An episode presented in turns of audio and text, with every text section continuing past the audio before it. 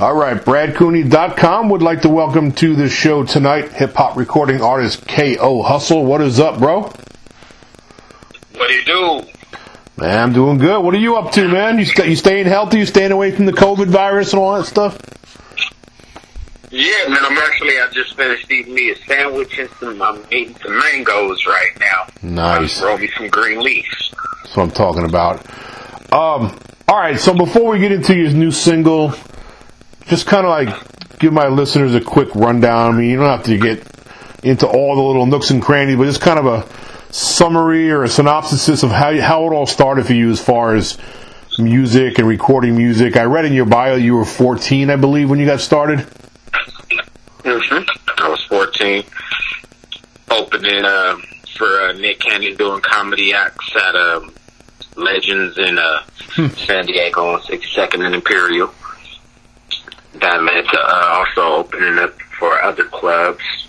You know, I did uh, music festivals out there as all of the kids before uh, before I uh, graduated high school. When I graduated high school, I went down south to Grambling State University and uh, went to school out there. And uh, after my freshman year, I started my uh, my first record label Yep. 2003 On Fire Entertainment. Mm-hmm. And in 2006, I went ahead and uh, dropped my first rap project, and uh, been selling music since. So, how did the the the um, the shows opening up for Nick Cannon and things like that? How did that all start? I mean, you were 14 and Oh, you had my mom. what's that? My mom, my mom was my manager. Ah, there. That's what I was looking for. That's what I was looking for. I was wondering where that connection was made. Yeah, yeah. Well, that's pretty good though, man. To get a 14 year old to, to open up, you know, for him. I mean, where was he at with his career? Was he was he just coming up too, or he was already established, Yeah, right? he, he, was- he was nah, he, he was just coming up too. Ah, okay. I remember when uh, he had the audition for all that. Actually, I had the audition too, but um, I got in some trouble at school. And my mom didn't let me go. Gotcha. Yeah, man. Cool, man. That's interesting. All right, so so you were 14, and, you, and then then you, like you just said, you, you you talked about the label you started, and we'll get into that a little bit uh, shortly. Um, did you do a lot of live performing? Um, you know, like you like you said, you did that. You did the shows opening up for uh, Nick Cannon, but how many? How, I guess more more recently, I guess is what I'm going at because a lot of times when I interview musicians of various genres, live performing is not what it used to be. And I'm not talking about COVID. I understand COVID made it difficult and shut down a lot of the venues, but it just seems like there's less live performing going on and more digital and more like online stuff. Are you are you more into the live stuff performing as well? I love performing. I mean, Yeah. that's why I started rapping. Right. So I love being on stage. That that's like the bee's knees for me. And back in the day when I started, that's how rappers was really getting their bag was shows. hmm So yeah, I still think it's it's still geared that way as well. I mean, because you still got it's kind of like a marriage with with online and with the live because now you got live streaming. So how back in the day where you used to have pay per view, you don't really got pay per view now more. You got IG, Facebook, YouTube Yeah. live. So yeah, you you can really you know you, you put together the right play. You can really profit and do some great marketing. You know, off of Hey, your audio your audio got a little a little bit muffled. My bad. I'm, I'm over here holding my phone in, in front of the recorder. Uh, Okay. Can you hear me now? Yeah, it's better now for sure. So how how Yeah, has okay. how has COVID most impact you? A lot of the artists I speak with, some of them use the time, you know, the shelter in place time to get into the studio more and write. What have you done with yourself? Man, I've done a lot. I've been I've been real productive this COVID. Yeah, I mean, the first the first little three months of it, it, it wasn't so good.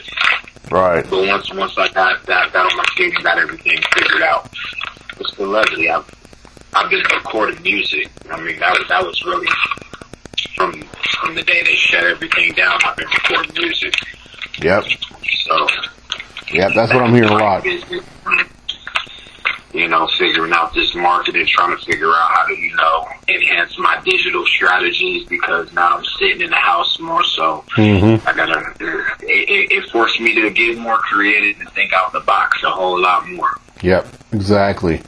All right, so let's get into the uh, single called "Never Again." I listened to it. I did. I did enjoy the song. I actually like that beat too, man. It was because I'm a guitar player, so as soon as I heard it, I was like, okay, I like guitar. Yeah. And that was a great intro. I love that guitar, the little riff in there. Um, tell tell the listeners a little bit about the song. It's called "Never Again." What- what- What's the backstory? What's the song about?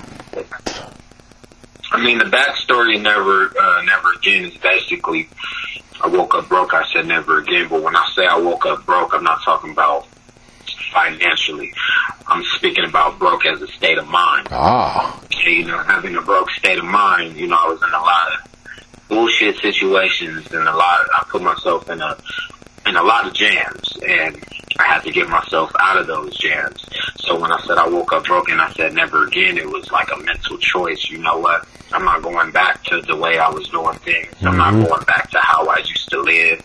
I'm elevating and I'm not going back never again. That's where I woke up broke. I said never again. how You know, and the first thing I how how long ago was it when you had that epiphany? Um, June, July, August, September. probably around June 24th. So not long, five months. So how how is things going for you? I mean, you, got, you got all the jams squared away. You good? Oh yeah, good. Got my credit fixed. You know, I just moved into my new spot a couple days ago. Nice. Um, cashed out a nice little Land Rover. You know. Yeah, that's what I'm talking A about. lot of things in order, you know. So you know, it's it's been lovely. like Yeah. I said, Corona, Corona made me get on my ball. Yeah, man. Well, that's good, man. I mean, because it happens in life, man. You can, you don't have to. Honestly, I'm glad I asked the question about what the song's about because when I when I heard the hook and you know and and, and looked at the title of the song, for me, I was like, all right, he must have just went broke and just you know went bankrupt or whatever, and then then he had to get up and brush himself off. But you went like like spiritually, it was more of a behavioral thing Yeah, that you turned around. That's why when I shot the video, I shot the video the way that I shot it. You know, I actually, I did the video where I was living at that time. Ah, yeah. Got yeah. my alarm going off there, you know, we get to that. There we go. Um, So, yeah, go ahead. Finish your thought. Sure. so yeah, um, I actually, I did the video, I did the song, I was, I was in that, I was in that place because, um, actually about a year ago, I had moved out of the apartment I was in, you know, and, uh, I didn't realize how impactful credit was. You know, I, I, Yeah. had, I had a little bit of cash. So when I moved out the place, I thought I could move into something else and some things that hit on my credit and really hurt me. So I'm sitting there with all this cash and really couldn't get a spot. I, I went to the Motel 6 for almost a month. And Wow. I was at a weekly hotel for 11 months, like literally finally just got up out of there about a week ago now, back living the way that I'm used to living. Hey, man, I'm happy. I'm real happy for you, man. For real. That that's it's really inspiring to hear. And when people listen to this and when they listen to this song, it's going to inspire them too. Um, that you know you can get in the jam in life, man. But if you get your head on straight and you work hard, you know, good things happen. exactly. That's why I want to stress that broke is a mentality. You know, just because you ain't got no money don't mean you broke. Because if you got the right state of mind, you know, you're gonna get you some money soon. Yep. And in your bio, you said that you want your music to help people. Um, I guess get into that a little bit more. And obviously, we were just talking about your song "Never Again." People will. There's a lot of people that'll relate to that, and it'll help them. Do you have that kind of that same kind of message with, with most of your songs? Yeah, I, I tend I tend to do it because you know, with my mom being my manager early in my career, you know, she's always been on my head. And although I still kind of do what I want to do and say what I want to say, she's still been a real conscious influence on me. So I made sure that I use the knowledge and the wisdom that I have to give back in my music hmm. because I know coming up, me and a lot of people that was around me were influenced by the music that we had. I just thank God that the generation of music I came up in, they taught us how to hustle. Nowadays, it's not doing that. They're teaching people how to be addicts and all kinds of weird stuff. So I try to bring the reality of it back to the music because I know a lot of people listen to me and a lot of people, you know, that are close to me, you know, they watch you, you know, and, you know, I want to give them something good to watch. Yeah, that's what's up, man. Um, now, again, I, when I was researching you and reading up on you, you've had some nice success with some previous singles. Um, one's called True Story, the other one's called Enough. And what's that other one? Mill Shit? Is that what that is? Mill shit, yeah. You, them was classic. You just brought up three classics. Yeah, yeah. Talk about that a little bit, man, because that's actually those songs, according to my reading, those songs really enabled you to launch your record label and, and, and move on to some bigger things. Yeah, um, I'm gonna start with True Story.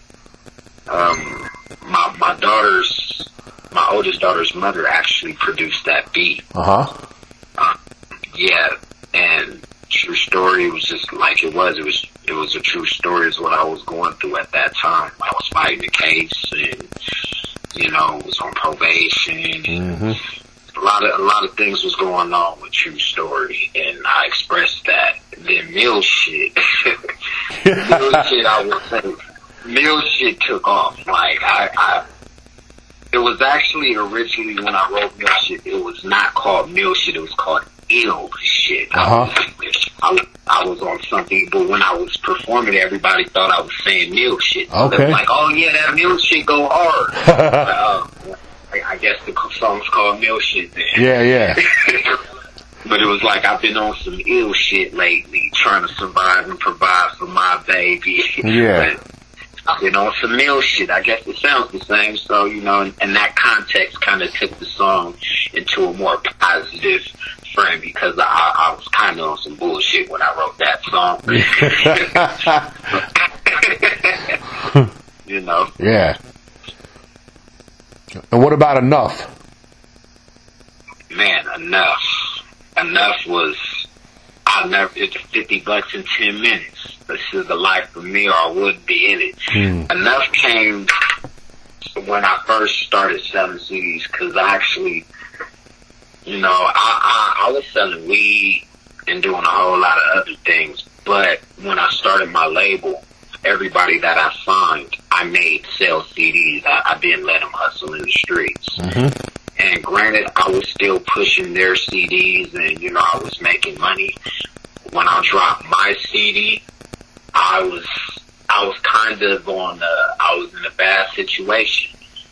And, um, I needed to raise just about, I think like $8,000 in my probation fund or else I was going to do five years. Oh, wow. So I was, I had my CDs, and I remember I didn't have no weed, I didn't have no food. I, I was, I was, I was down bad, and it was a weekend.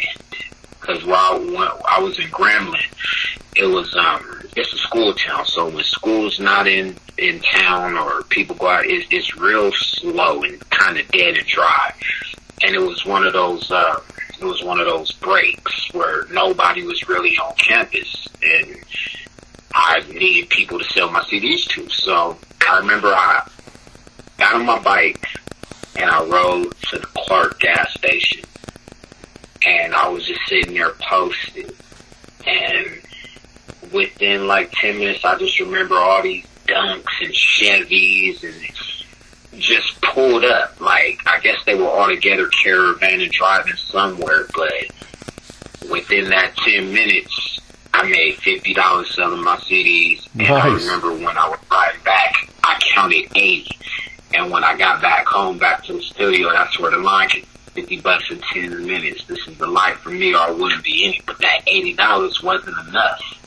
You know, no matter how much I made and no matter what I did, it was never enough. Mm. So that's where enough came from. You know. That's pretty interesting, man. I like. That's why I always like to ask. I always like to ask backstories of songs because a lot of times there's a lot of really you know interesting interesting lead ups to to how a song was was developed and you know born. You know, so that's a pretty cool story. So that's a pretty cool that you know you got you know this the timing of things where you went to that gas station to try to make a couple dollars and then you know. No, that was nice. Yeah, that was, a, that was a pretty cool deal. Those people just rolling up like that. Yeah, that that that's that's what kind of motivated me to kind of get out into the city and push because yeah.